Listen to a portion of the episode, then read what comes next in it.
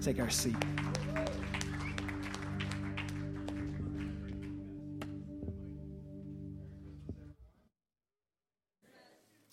I invite you to turn with me in your worship folder. We're going to read uh, from Luke chapter two today.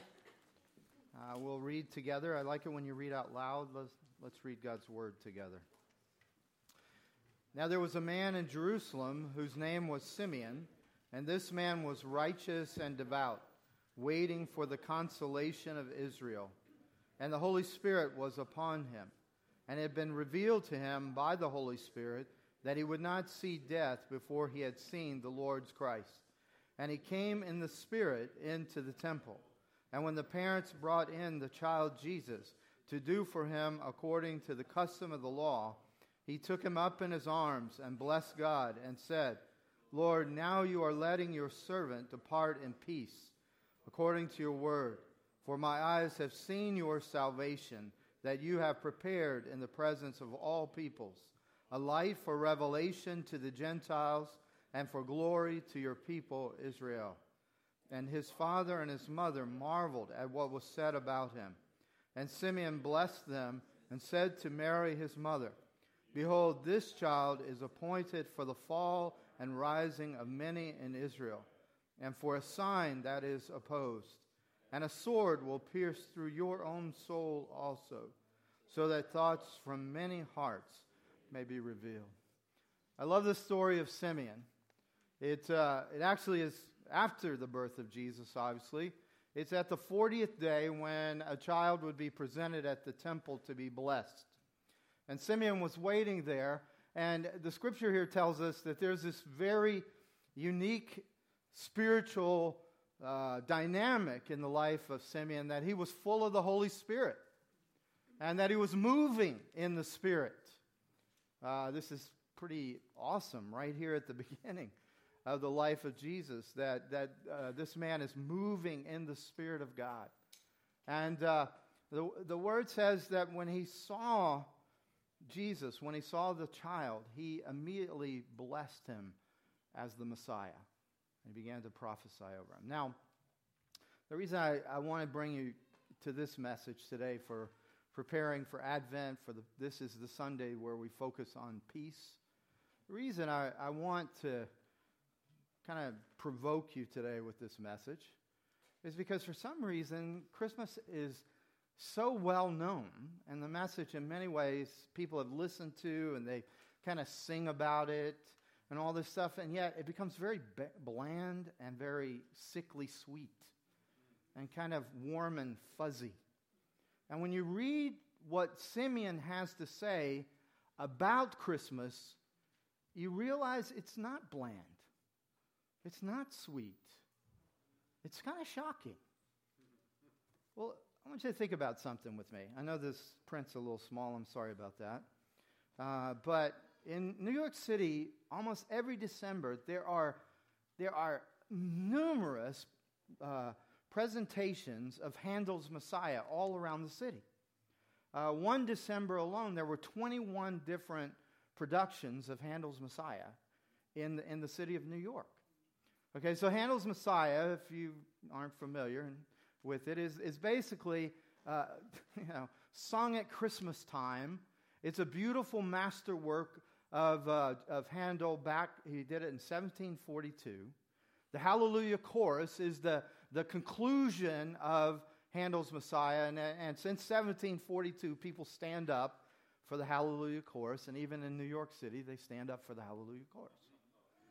And so this uh, c- the critic from the New York Times was writing about Handel's Messiah, and I I thought his report was interesting. He said, the ubiquity, you know, the everywhere presence of the Messiah may be depressing for various reasons, but it has the virtue of showing the durable force of a true masterwork. What we need is not an impeccably correct Messiah, nor a crassly up-to-date one, but a reimagining of the work's elemental principles, a recovery of its shocking force.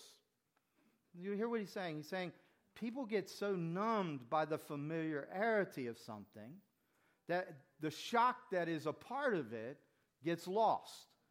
And so you're going to see that this This critic of the New York Times is not terribly biblically literate. Now, those of us who went to seminary, he makes a he makes a classic error. Instead of calling it revelation, he calls it revelations, which after years of seminary just annoys the heck out of me. Okay?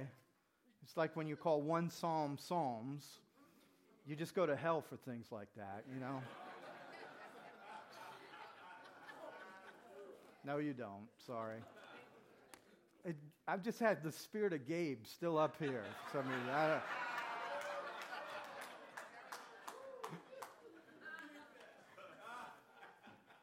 He isn't even in the room for me to pick on him. But all right, so this critic says, after all, how well do we really know the Hallelujah chorus so warm and familiar? At Saint Thomas Church, I was pa- paging through the Bible and came upon the passage in Revelations from which Hallelujah was taken.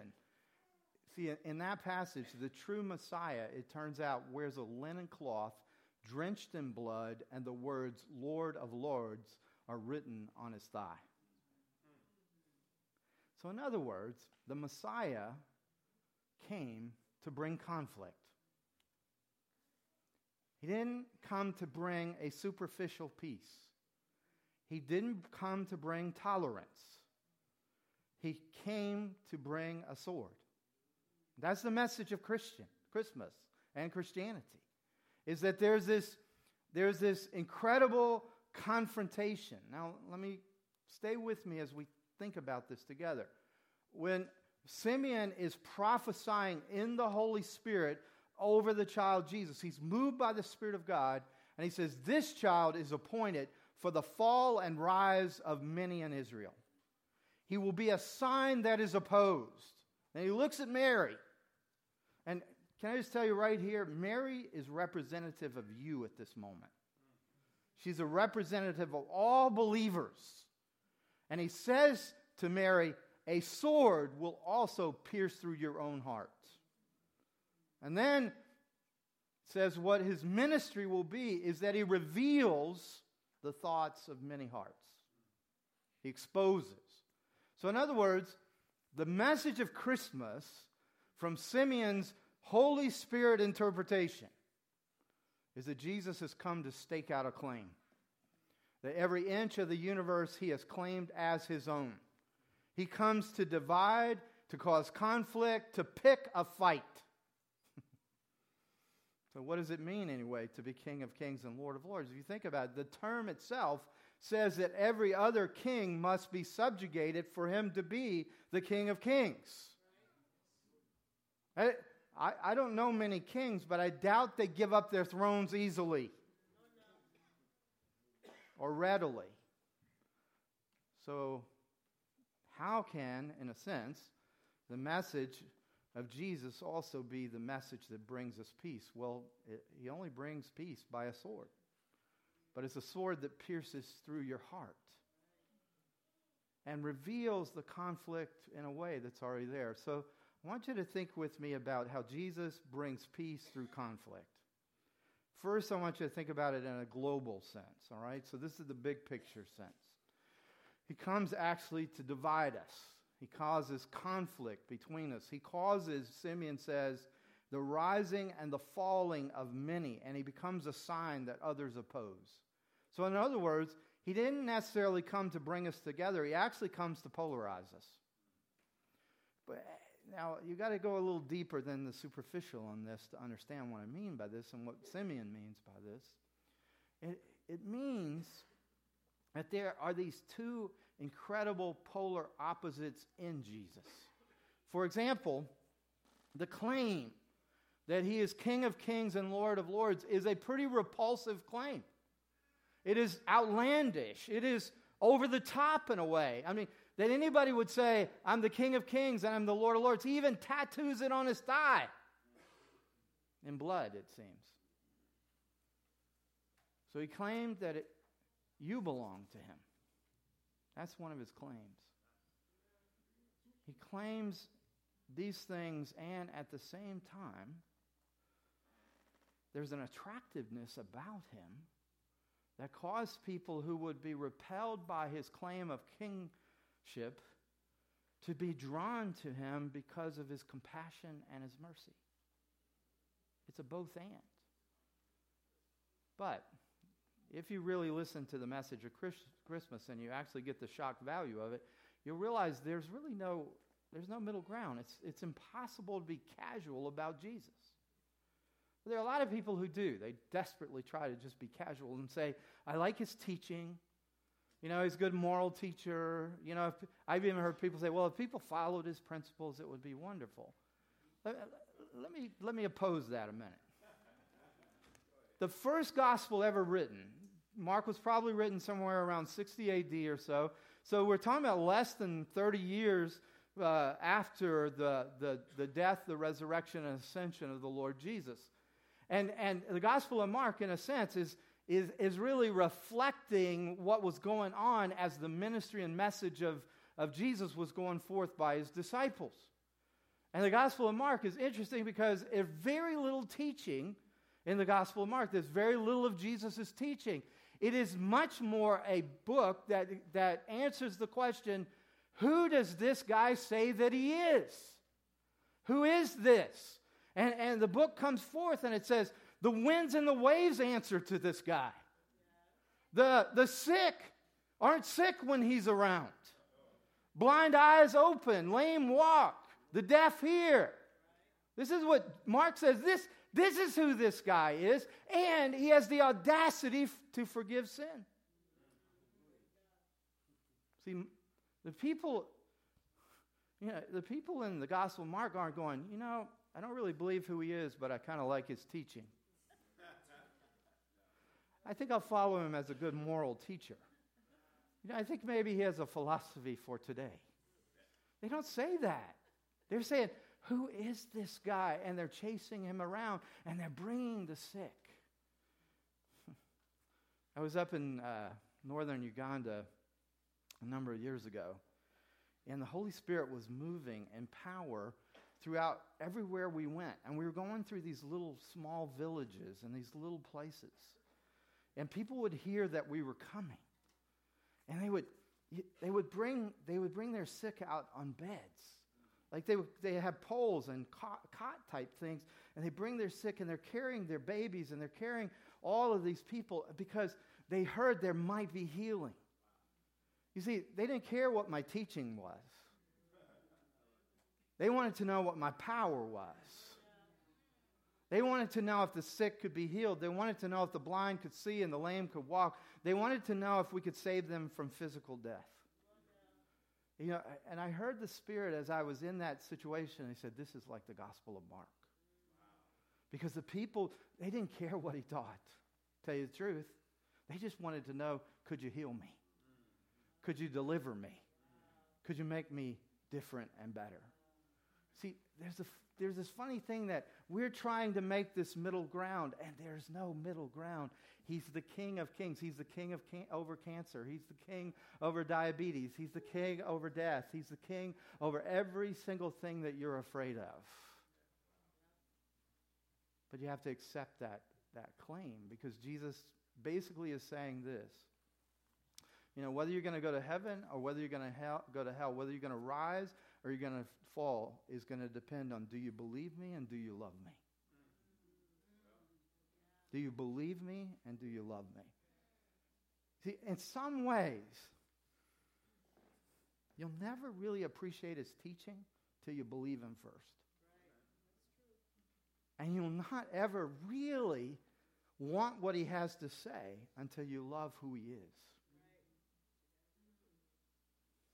He demands. And this this is part of the repulsiveness of Jesus, in a sense, to most people, is he demands your adoration, he demands your attention. And in some ways, when you hear the claims of Christmas and you hear the claims of Jesus, it's very easy to say, who does he think he is? Well, he thinks he's the King of Kings. Now, think about this with me as well. How... How could Jesus possibly get away with such repulsive or repelling claims? Well, it had to be because he's every bit as attractive as the Bible says that he is. You know, have you ever been with people who say outlandish things? I make outlandish claims. I remember as a kid, you come back from Christmas and you got a dog, they got a horse. You know, everything they got is better than what you got. I mean, you, you'd say it and they go, well, I got one better than that. And, and you, there's nothing about outlandish claim people that appeals or is attractive. You're actually hoping something bad is going to happen. They're going to fall off the horse. You know, their better daddy than you is going to kill them or something. You know, something. I'm just kidding about that. You know, when someone makes outlandish claims, it tends to be a manifestation of insecurity, which tends to be a manifestation of a root of pride. Well, on the other hand, have you ever been around people, and, and I love to be around people who just love to serve. Like they do everything for you. They make everything special for you. They make all kinds of things, make you feel at home, make you feel warm, make you feel very safe and all of that. And and even when you try to praise them, no, they, they, that's not what they want. That's not what they're looking for. The joy for them is seeing you happy. I mean, a lot of moms are like that, and dads are like that, and the grandparents are often like that. And, and when it's like that, you just want to be in those people's homes or in their lives because they're just so compassionate and yet so humble. But you never see such a person promoting his or herself. You never see them talking about themselves. I mean, it's fascinating in a sense that we have this amazing combination of two opposites in Jesus. He makes these outlandish, somewhat repelling statements and claims about himself, but at the same exact time, he is the humblest, the most compassionate, the most beautiful, the most attractive person who has ever lived. Can you imagine being in the court of one of the great kings and letting little children come close? And yet the King of Kings said, "Let the little children come to me, for such is the kingdom of heaven." That, uh, can you imagine being in a place where little children push adults out of the way just so they can be close to Jesus? He could not have been repelling and repulsive. He had to have been attractive and safe and incredibly inviting. Let me, let me hit you with one more thing on this. All of the claims of Christ, all of the All of the knowledge that we have of Christ comes through twelve monotheistic, trained Jewish disciples. They were trained, they were, they were developed in their theological understanding that, that everything f- flows out of the Ten Commandments and the wording of the Ten Commandments. I am the Lord your God who brought you out of the land of Israel. I, the Lord, am one God. There is no way that those guys would have changed their minds for anything less than the King of Kings and the Lord of Lords and the one who was most humble and most compassionate, because everything we know about Jesus being the Son of God, the Messiah, the Savior, comes not from Gentiles but from Jews.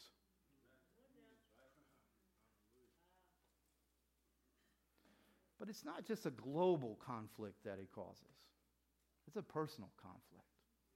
It's very individual. Notice what he says, Simeon says. He says, the thoughts from many hearts will be exposed. Jesus is the exposer of the darkness of your heart.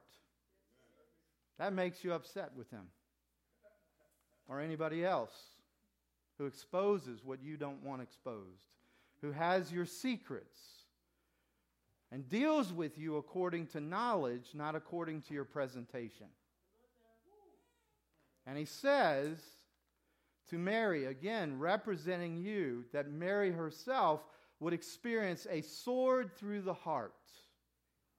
I want to say to you that there will never be any peace in your life that has any substance to it or any sustainability to it unless first your heart has been pierced and your secrets have been revealed. As long as Satan can continue to say, but if they knew this about you, they would not love you. They would not honor you. They would not respect you.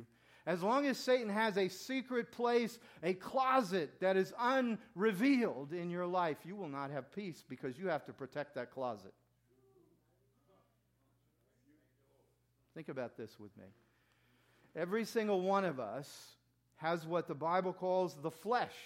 And what I love as a definition of your flesh and my flesh is it's the concentration of self-centeredness right at the center of your being. And because of that, you have a default setting when you feel challenged, when you feel in conflict, when you feel like you've got to overcome something, you have a default setting. And guess what? You're wired that way. But the problem is that the way you're wired is only right one-third of the time. The way that you handle conflict, the way you address the challenges of life is really only effective one-third of the time. So two-thirds of your life, you're wrong. Some of you are like, why'd I come today?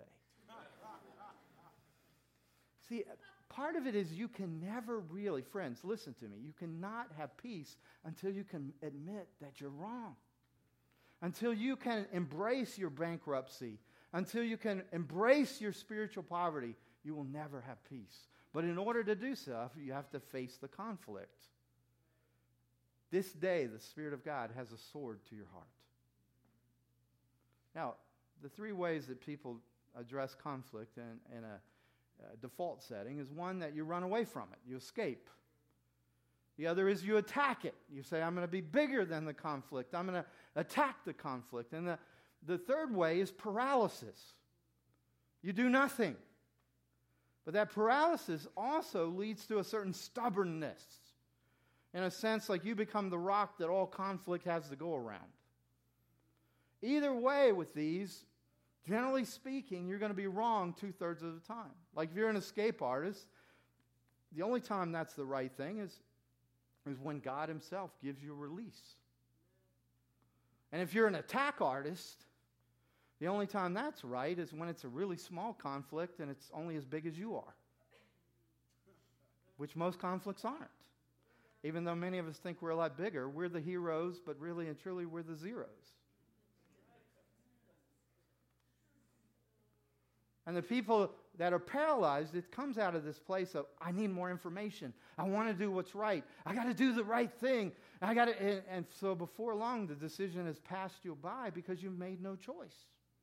So your no choice was a bad choice.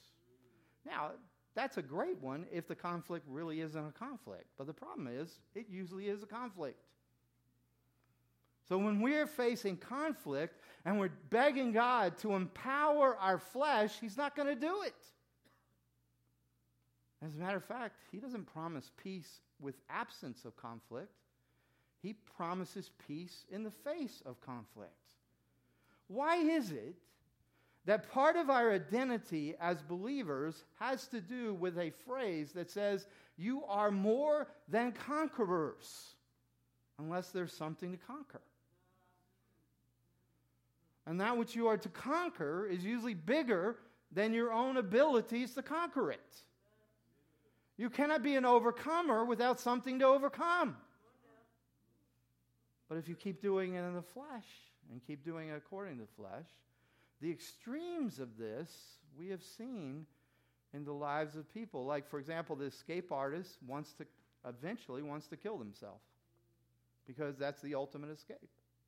And they will hear a voice that says, you'll be better off dead, and so will your family. The attack artist eventually will murder someone. Road rage. You know, kill, kill them out of your life, rip your clothes, and you say, you're dead to me. And the stubborn person, the stubborn person cannot grow because they already, they're where they are. They're not going to move. They're not going to go anywhere. And so they're going to lose relationships. They're going to lose opportunities. They're going to lose everything because they're waiting for the perfect thing in an imperfect world. Even perfectionists realize they're not perfect. In some ways, the sword that comes to your heart says, if you're an escape artist, Jesus says, stay right where you are, or the sword will get you. to the attack artist, he says, I hold the sword, not you. Why is it that people attack? Because they think it's unfair. It's un- it's people have treated them in an unrighteous manner. Therefore, I have to get justice. Straight up flesh. My wife told me a, an illustration this week that, that fits with the attack artist and anybody that's religiously attacking. It says, in a way, trying to get to heaven in your own abilities and in your own power, or trying to be righteous or good or good enough in your own power or whatever, is like trying to swim from California to Hawaii. Some of you will swim further than others because you're more religious than others, or because you're better than others, or you're a little more, you know, moral than others. But the truth is, you might swim farther, but you'll still drown. Because you can't swim to Hawaii. I thought that, come on, that should have got at least a little, ooh. I thought that was a good one. Come on, that. I've been processing that one all week. Maybe that's why. Because I keep, you know, I keep seeing these people, I'm, I'm so angry. Everything's unfair. You know what? You're only going to swim maybe a few more yards than the others, but you're all going to drown. So yeah, let's attack everything. Let's make everybody bad. But you know what? I only got maybe a yard ahead. I'm still drowning in the ocean. Because it's really hard when you're unrighteous to call out the unrighteousness of others. So what do we do with this? Well, there's really three things that Jesus calls us to in this passage. First is, when a sword is to you, you're being called to repent. Amen. To repent of your self-centeredness. To repent of your attack, or to p- repent of your escape. This became really personal to me. As I, I, I've been looking at this for about twenty-three years, because I think about twenty-three years ago, I realized I'm, I tried to be religious, I tried to be a good pastor, I tried to be righteous, and I had a double life. You know, I had the life that that pursued the holiness of God and had a heart for the holiness of God, but but I also wanted to be happy. And and and sometimes being obedient didn't make me happy. And and my marriage didn't make me happy, and my family didn't make me happy. And so all my life I've always thought, because I, I love to face challenges, I thought I was the attack guy. But I started realizing this week, I was not the attack guy, I was the escape guy. Because if I couldn't fix it, I ran from it. You know, I remember specifically, yeah, I like that, that's good. That'll help me not escape today. Uh, but I, Lisa was always righteous. Lisa, even, even in her self-centeredness, does the right thing. It annoys the daylights out of me. You know, and, and she has an instinct for the right thing, which really annoys me. And so what I began to think is, she's taken over my life. And and and so instead of being a good husband, I was always running from her. I was running from her. I was running from my kids. If a church got too hard, I ran, I said, let me get another job. Let me get another place.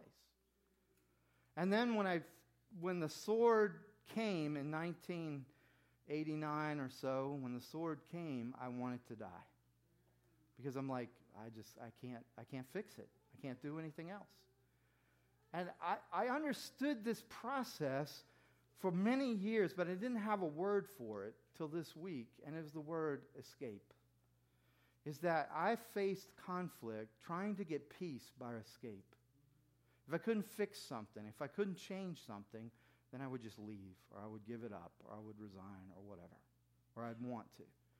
And when that, see, when you're like me, and Jesus starts putting the sword right at your heart, you realize you can't run anymore. But he's not doing it. He's not stinging you to hurt you. He's stinging you to give you capacity to be the person you always wanted to be. Because in my heart of hearts, I really wanted to be a good husband to my wife. In my heart of hearts, I really wanted to be a sacrificial, die for my kids' father. In my heart of hearts, I always wanted to be a pastor who was worthy of the name pastor. But in order for that to happen, I couldn't run from the conflict. I had to lean into the sword. Boy, you guys are getting really good at this. Some of you need to stay for the third service. So listen to what Lewis, some thing, thoughts from C S. Lewis. Really, peace can only come through the sting of repentance. Repentance is like an antiseptic. It stings, but it heals. Lewis said it this way: a serious attempt to repent and really to know one's own sins is in the long run a lightening and a relieving process.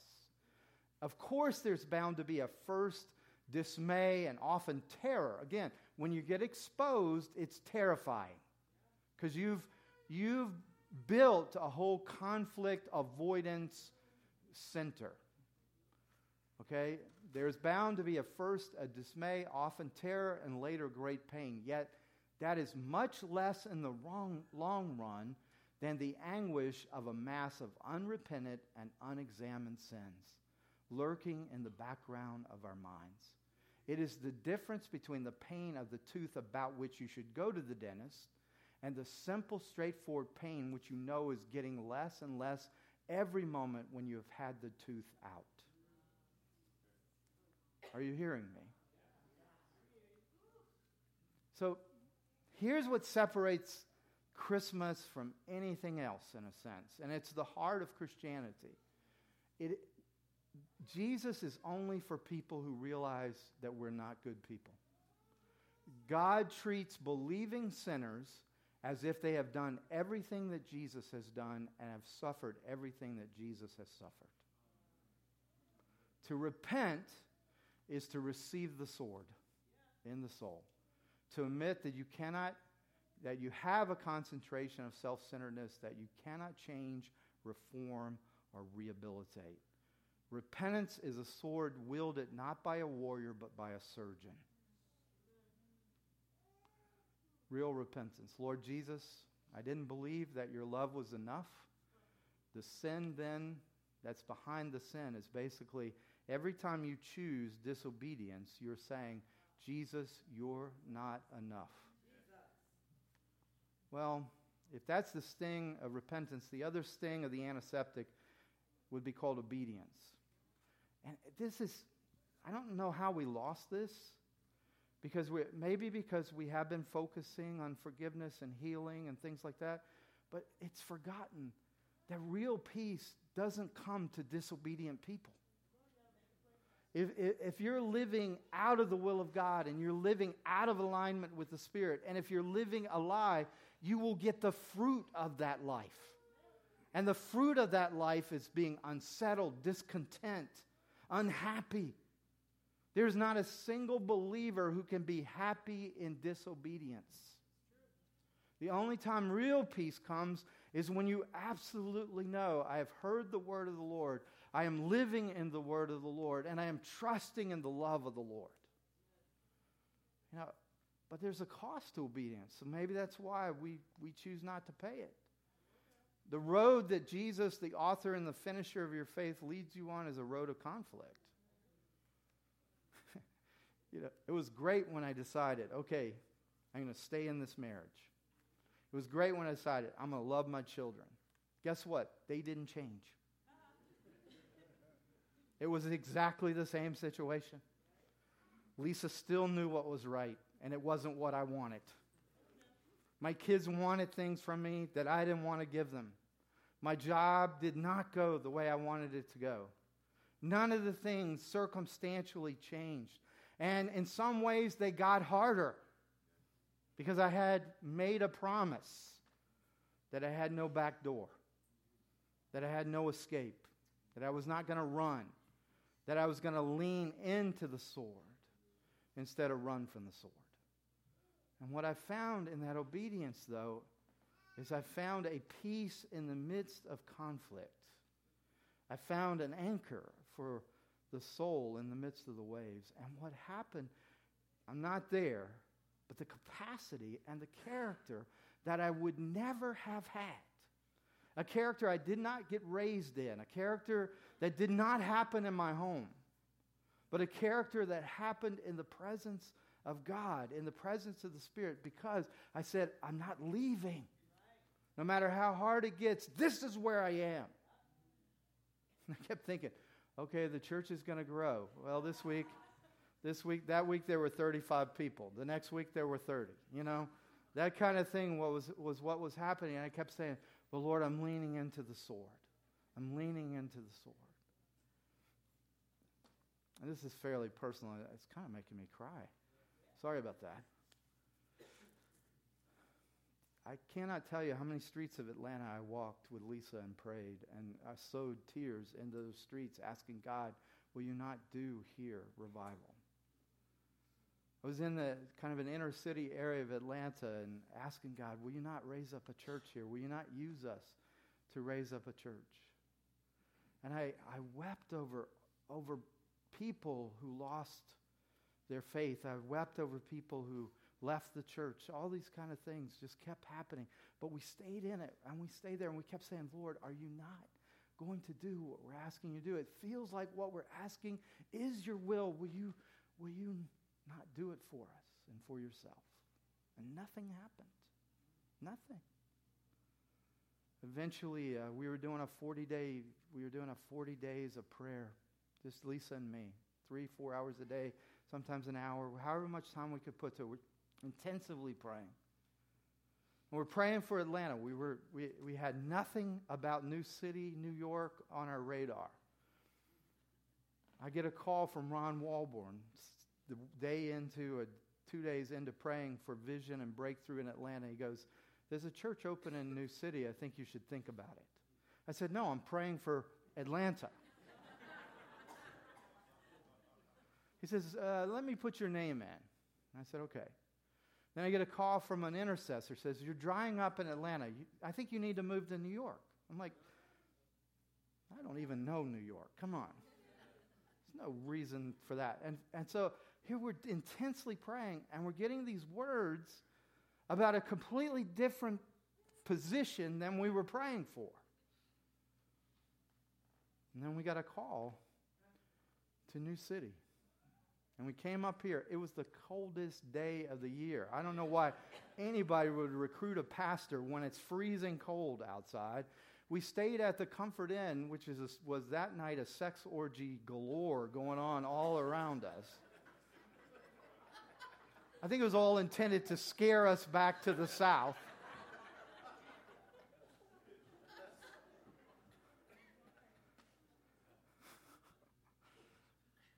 And we say, this is where God has called us. And within the first year, everything we prayed in Atlanta happened here. Not by our doing, but God's doing. You know, and the reason it's so personal, and I'm telling you this, is the sting of obedience in the short time, short term feels like conflict. But in the long term of staying in that place of obedience and alignment and trust and faith and just remembering that simple claim of Jesus, he's the king. And he says, I, I have a claim on your life like no one else does. And it's not for you to be the king, but for me to be the king. It's not your sword that you're wielding because you're not a savior for anybody. It's his sword.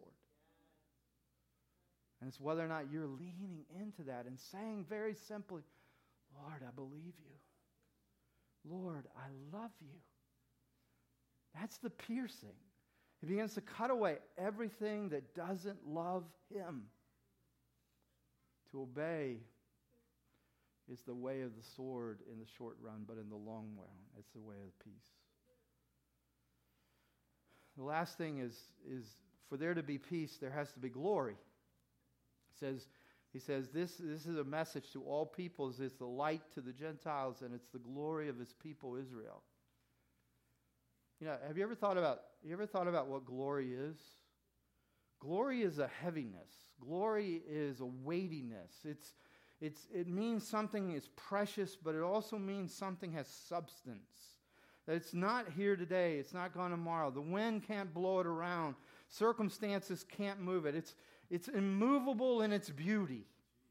It's immovable in its, in its splendor. And the weight of it makes you have weight. So that when the storms come and the conflict comes, you have weight and nothing can blow you down. Nothing can move you. Here's what, here's what Simeon said. My eyes have seen your salvation. My eyes have seen your salvation. My eyes have seen the glory. Now, in the short sight, think about this with me. It's nothing but a baby. I mean, I'm sure Jesus was cute, but, you know, just a baby. It's a forty-day-old baby. But Simeon has prophetic sight. See, this whole thing, this this whole aspect of the virgin birth and of Jesus not being born of just uh, a natural way, but it's in this supernatural way, is so essential. But it was prophesied hundreds of years beforehand. But it's funny when it was prophesied. There was a king of Judah, his name was Ahaz, and he was a wicked king. He wasn't a good king. He was didn't love God, didn't serve God, didn't kick out all the idols out of the land. And he just wanted he wanted power, and he wanted position, and he was competitive with the other kings. So he gets into a fight with the king of Syria and gets in a fight with the king of Israel. So he's losing the fight. It's two on one, which makes sense that he would lose the fight. He's losing the fight. So finally he turns to God, okay? And he says, I need something from you, God. You know, in his hour of conflict, he goes, I need something from you. I need a word. And the word that comes is, a virgin will have a son. I can imagine Ahaz going, thanks, God. Who else? You know, somebody else. Have a word. Because how in the world does that help me in my war? I need nuclear armaments from the future. You understand? In short sight, almost everything God says to you and everything God asks of you, it all seems irrelevant. I mean, how is it that this baby child is so important? Well, because Simeon sees prophetically. And he says, this is what I've been waiting for my whole life. This is what I was looking for. In other words, what he sees is not a baby. He sees his treasure. He sees what is ultimate. He sees what is worth living for. I think it's a picture. I think it's a, a prophetic picture that, see, in your life right now, you're like Simeon. You're waiting. You're looking. You're aligning with repentance. You're even saying, even my good has to be repented of, because everything has to be in alignment with Jesus as my King and as my Lord. There's no other alignment but alignment with the one who has a claim on my life. Everything right now is getting into that place of obedience, even obedience when it hurts, when others reject you, when others think you're crazy, when others think you're ridiculous and say you're intolerant, but you say, I'm going to be obedient to the King. And then you start to realize in the midst of the storm, you have a weight, you have a glory. You, the storm may not change. You know, it might still be a financial storm when you leave here today. It might be a friendship storm or a relationship or a job storm. It may be all of those things. But you leave here and you say, but I have gold in my soul. I have weight. I have something precious. I have something ultimate. You could take everything else away from me and I would still have my treasure. I would still have what is ultimate to me. And let me tell you, that's the only way you get to have peace. That's the only way you get to have peace. But take it one more step. I think it's a picture. Simeon looked into Jesus' eyes and he saw what he had always been looking for. This is a picture that whatever you've given up in this life, whatever you've sacrificed for the sake of the King, when you look into his eyes, you're not going to go, you got some explaining to do to me. You're going to look in his eyes and you're going to say what Simeon said. This is what I was looking for. This is the peace. This is the joy. This is the love. This is the hope that I was living for. Can I can I just push you one more? I, I have the mic, so you have no choice, but I'm going to push your soul just one more thing.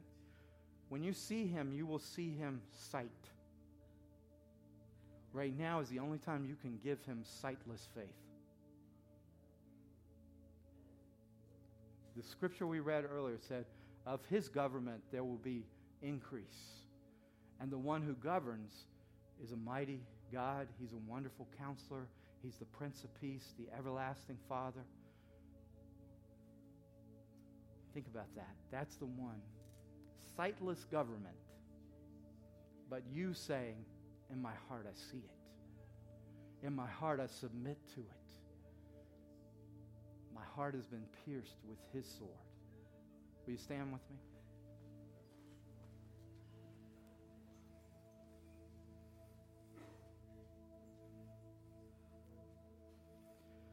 Would you close your eyes for just a minute? Jesus said, my peace I give to you, not as the world gives it. So really and truly, when he's saying, I give you peace, it's not a peace that's apart from his person. And it's not a peace that's apart from his presence. And as long as there's conflict at the center of your being as to who is the king, you will not have peace. The flesh is basically you saying, I'm the king.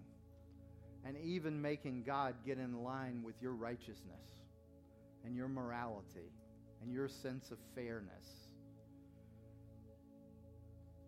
At the center of your flesh could also be that part of you that says, I just want to play. I just want to have fun.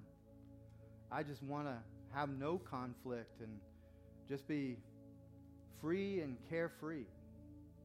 Or it could be that there's just a stubbornness right there.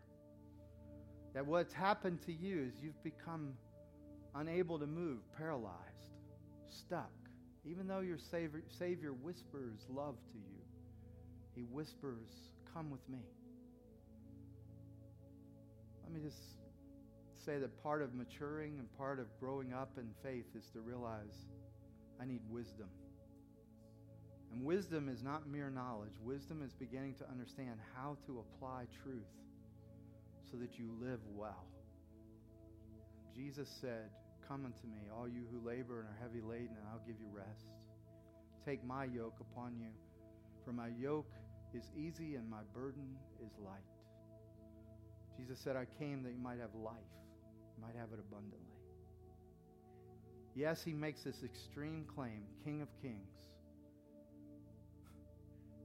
But he's the most attractive, most drawing, most compassionate, most humble, most holy, and righteous one. And he's the only Savior that there is. Would you say, uh, tr- test out these words with me. Lord, I lay down my need to escape, my need to attack, and my stubbornness. I yield myself as an act of my will to my King, to my Lord, who is the King of Kings and the Lord of Lords. And I tattoo your name on my heart, my King, my Lord, no other. I gave you words to try out. You'll have to decide if they're your words. But I can tell you this. Your worst enemy in the room is not Satan. It's you. It's your flesh. It's that concentration of self-centeredness in the middle of your being. And the only way it goes, and the only way you get peace, if it is if a sword goes right through it. Lord, do your work here. For your sake, we ask that you do it, but also for our sake. We're tired of being superficial people. We're tired of having little peace in a world full of conflict. We look for the substance of your glory. You are the ultimate. You are the treasure. In Jesus' name, amen, amen. Look, there's... there's some of our leaders who want to pray with you. They would love to, like, make this a big day spiritually for you. Please come forward, pray with them. Thank you for being here. God bless you. We'll see you next week. Merry Christmas, everyone.